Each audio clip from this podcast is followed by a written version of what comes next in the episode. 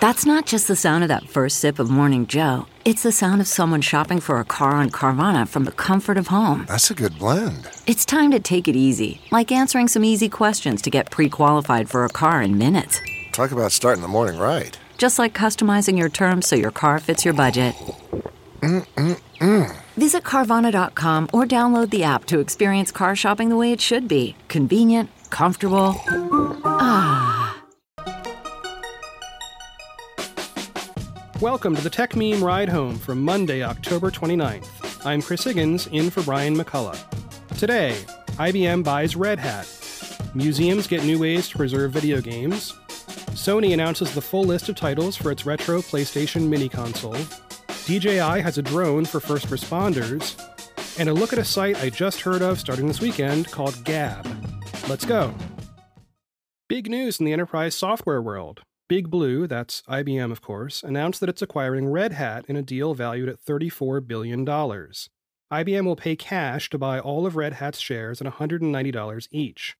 By the way, that valuation is about 60% higher than Red Hat's closing price on Friday. At the time I wrote this story, Red Hat was up about 50% in Monday's trading. After the deal goes through, Red Hat will become part of IBM's hybrid cloud division. Red Hat provides popular versions of the open source Linux operating system, along with services and support to keep them running. This is a big deal for lots of reasons, but the first is really the bigness of the financial transaction involved. Here's one way to put it in perspective, quoting CNBC. The acquisition is by far IBM's largest deal ever, and the third biggest in the history of US tech. Excluding the AOL Time Warner merger, the only larger deals were the $67 billion merger between Dell and EMC in 2016 and JDS Uniphase's $41 billion acquisition of optical component supplier SDL in 2000, just as the dot com bubble was bursting. Now, the other big deal aspect of this acquisition is the apparent trend of big software firms gobbling up younger, open source focused companies. Earlier this year, Microsoft paid 7.5 billion to buy GitHub, which was built atop Git, the open source version control system invented by Linus Torvalds, also creator of Linux. And then there's Salesforce, which paid $6.5 billion for MuleSoft, a firm that's all about integrating disparate software systems, in many cases using open source middleware. Many in tech see this move as IBM refocusing on a core business it has always done well enterprise software and services. Here's a tweet from Sunil Rawat in which he comments on a Wall Street Journal headline about the acquisition. Quote, also read as IBM taps out on Watson as its growth engine and returns to basics, i.e., financial engineering and distribution. End quote. Now, you'll remember Watson as IBM's AI play that famously won several Jeopardy games and more recently has a focus on medical tech. IBM's cognitive solutions business, which includes Watson, has reported declining revenue lately. The problem there isn't necessarily that Watson isn't generating revenue. In fact, its revenue grew just a bit in the most recent quarter, but IBM's software suite overall is having trouble competing with the big cloud providers Amazon, Microsoft, and Alphabet. Red Hat is going to help IBM compete in that arena. And here's a long quote from Red Hat founder Bob Young, courtesy of Ben Thompson's Stratechery newsletter this morning. Thompson dug up this quote from the All Things Open conference in 2014, and it shows how Red Hat's founders and the recent history of IBM have a lot in common. Quoting Bob Young here Lou Gerstner came into IBM and got it turned around in three years. It was miraculous. Gerstner's insight was he went around and talked to a bunch of IBM customers and found out that the customers didn't actually like any of his products. They were okay, but whenever he would sit down with any given customer, there was always someone who did that product better than IBM did, he said, So why are you buying from IBM? The customers were saying, IBM is the only technology company with an office everywhere that we do business. And as a result, Gerstner understood that he wasn't selling products, he was selling a service. He talked about that publicly. And so at Red Hat, we go, okay, we don't have a product to sell because ours is open source, and everyone can use our innovations as quickly as we can. So we're not really selling a product, but Gerstner at IBM is telling us the customers don't buy products, they buy services, things that make them more successful. And so that was one of our early insights into what we were doing. This idea that we were actually in the services business, even back when we were selling shrink wrapped boxes of Linux. We saw that as an interim step to getting big enough so that we could sign service contracts with real customers. End quote.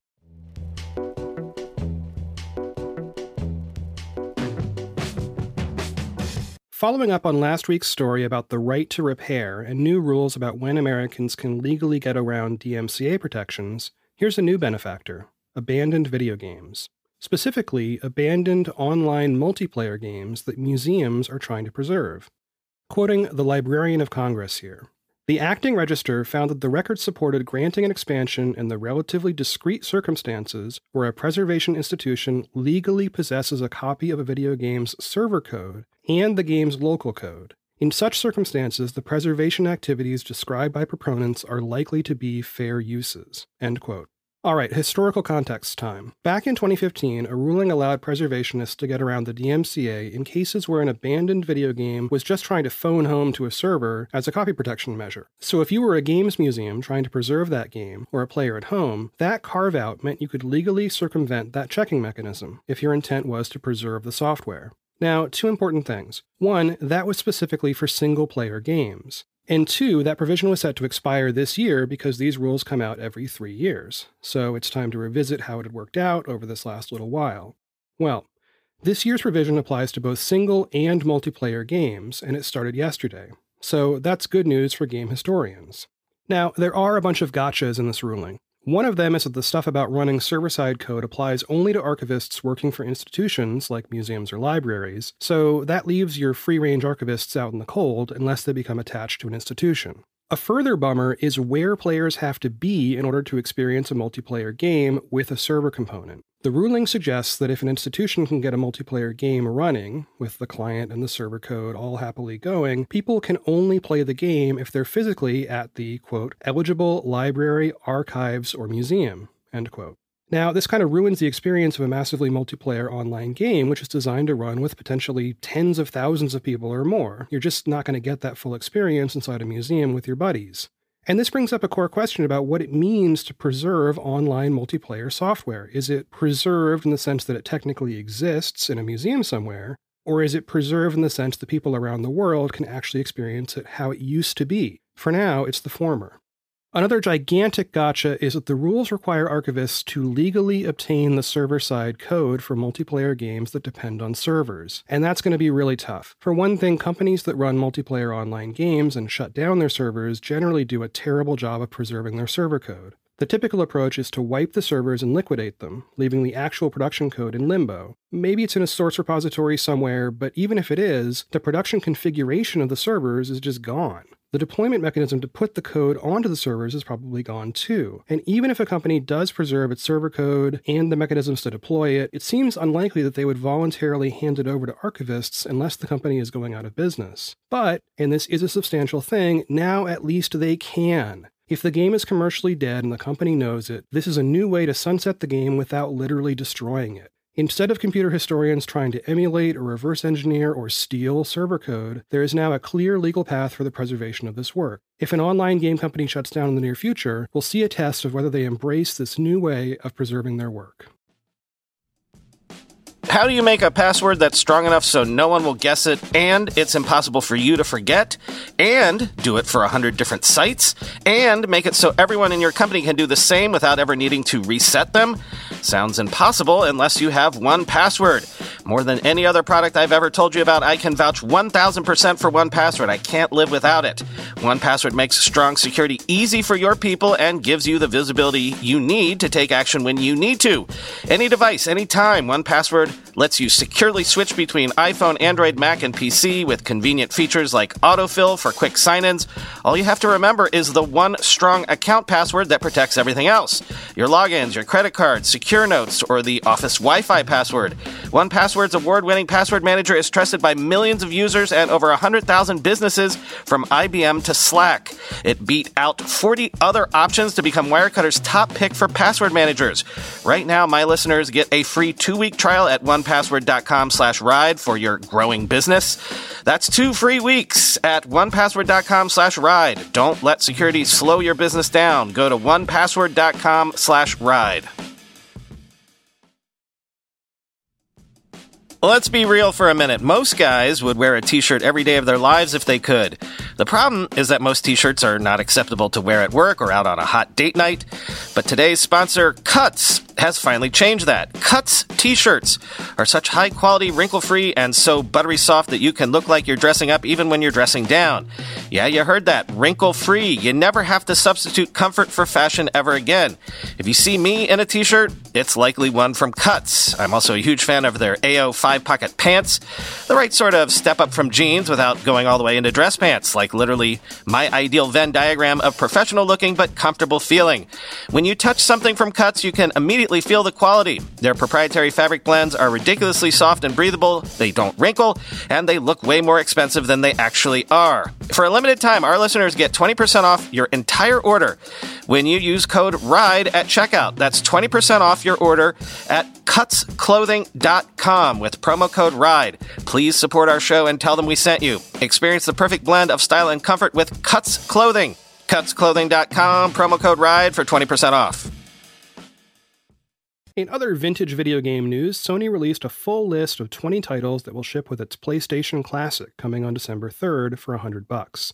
Now, I'm not just going to read out all 20 titles, that's what links are for, check out the show notes, but here's a few highlights that jumped off the page. These are exciting to me because we've got a lot of different genres represented on that list. All right, my top picks Final Fantasy VII, Grand Theft Auto, the original one, Metal Gear Solid, Resident Evil Director's Cut, Tekken 3, and Tom Clancy's Rainbow Six.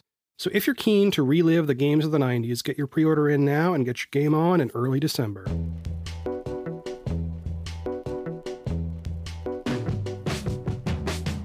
Today, DJI announced the Mavic 2 Enterprise, a $2,000 drone aimed at emergency services and first responders, plus others in the enterprise space. The device is similar to the existing Mavic 2 Zoom, but it's been beefed up to carry heavier payloads and has some pretty cool payloads ready to go. In key specs, the new drone has a 12 megapixel camera mounted on a 3 axis gimbal, including 2x optical zoom and 3x digital zoom. DJI says the camera can, quote, identify and inspect hazardous areas. The new drone has a modular expansion system, making it a flying platform for extra stuff. The first round of stuff DJI will release for the system are a 2400 lumen spotlight, a loudspeaker, and a flashing strobe beacon. That last one is designed to visually alert nearby aircraft to the presence of the drone. And that's a vital function if you're flying the thing during, say, a search and rescue operation or near helicopters during fire suppression. Although these are the accessories announced today, we can expect more in the future, presumably whatever the enterprise needs for a given use case. And the tech specs are pretty good. The Mavic 2 Enterprise can fly 31 minutes on one battery and has a top speed of 45 miles per hour. Here's a quote from Engadget. An additional highlight is DJI's onboard AirSense tech, an integrated receiver that alerts drone pilots of ADS-B signals from nearby aircraft via the DJI Pilot mobile app in real time. The company describes it as an extra layer of protection for operators who fly in congested airspace or near complicated operations such as wildfire suppression, disaster recovery, and infrastructure monitoring. And for those navigating extreme weather conditions, there's the new self heating battery for sub zero temperatures. Ultimately, this is a drone for scalability and rapid deployment. End quote.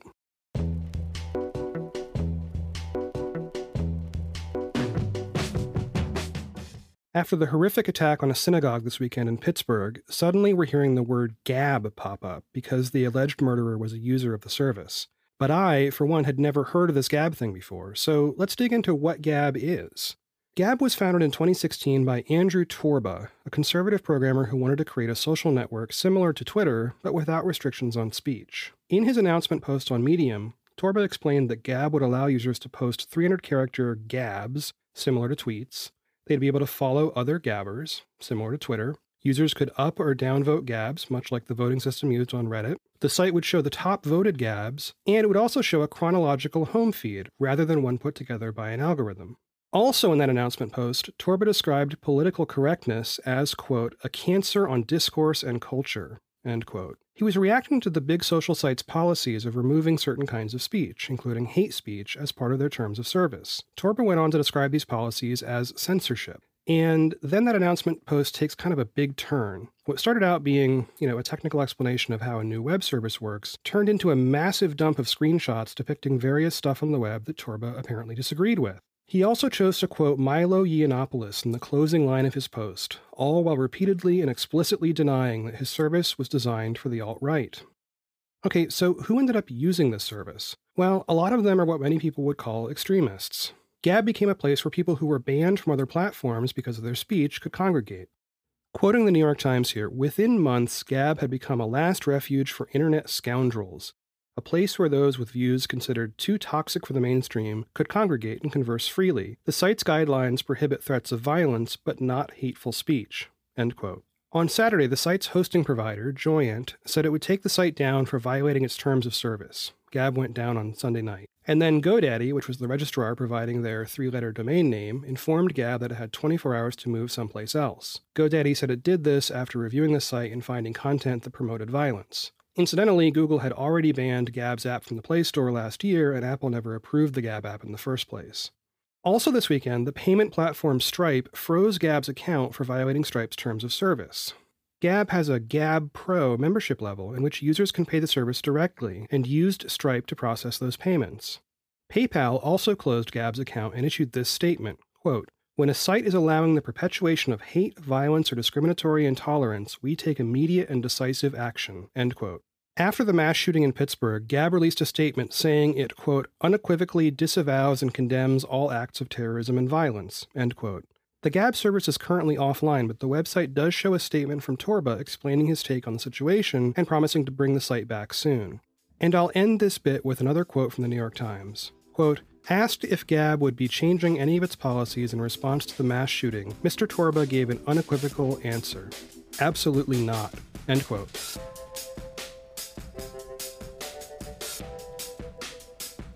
That's it for today's show. You can follow me on Twitter at Chris Higgins. Brian will be back with you tomorrow to cover that big Apple event in Brooklyn. My prediction iPads. All the great iPads. Big iPads, little iPads, medium iPads, accessories for iPads. If we're lucky, I think we'll see a bunch of Mac models updated with spec bumps, and maybe even a rethink of the good old Mac Mini, which, as of this recording, has not been updated for 1,474 days. You know, I have nieces and nephews younger than the current Mac Mini, and they can talk, and they can talk to Siri. Yay. Thanks for listening. Talk to you soon.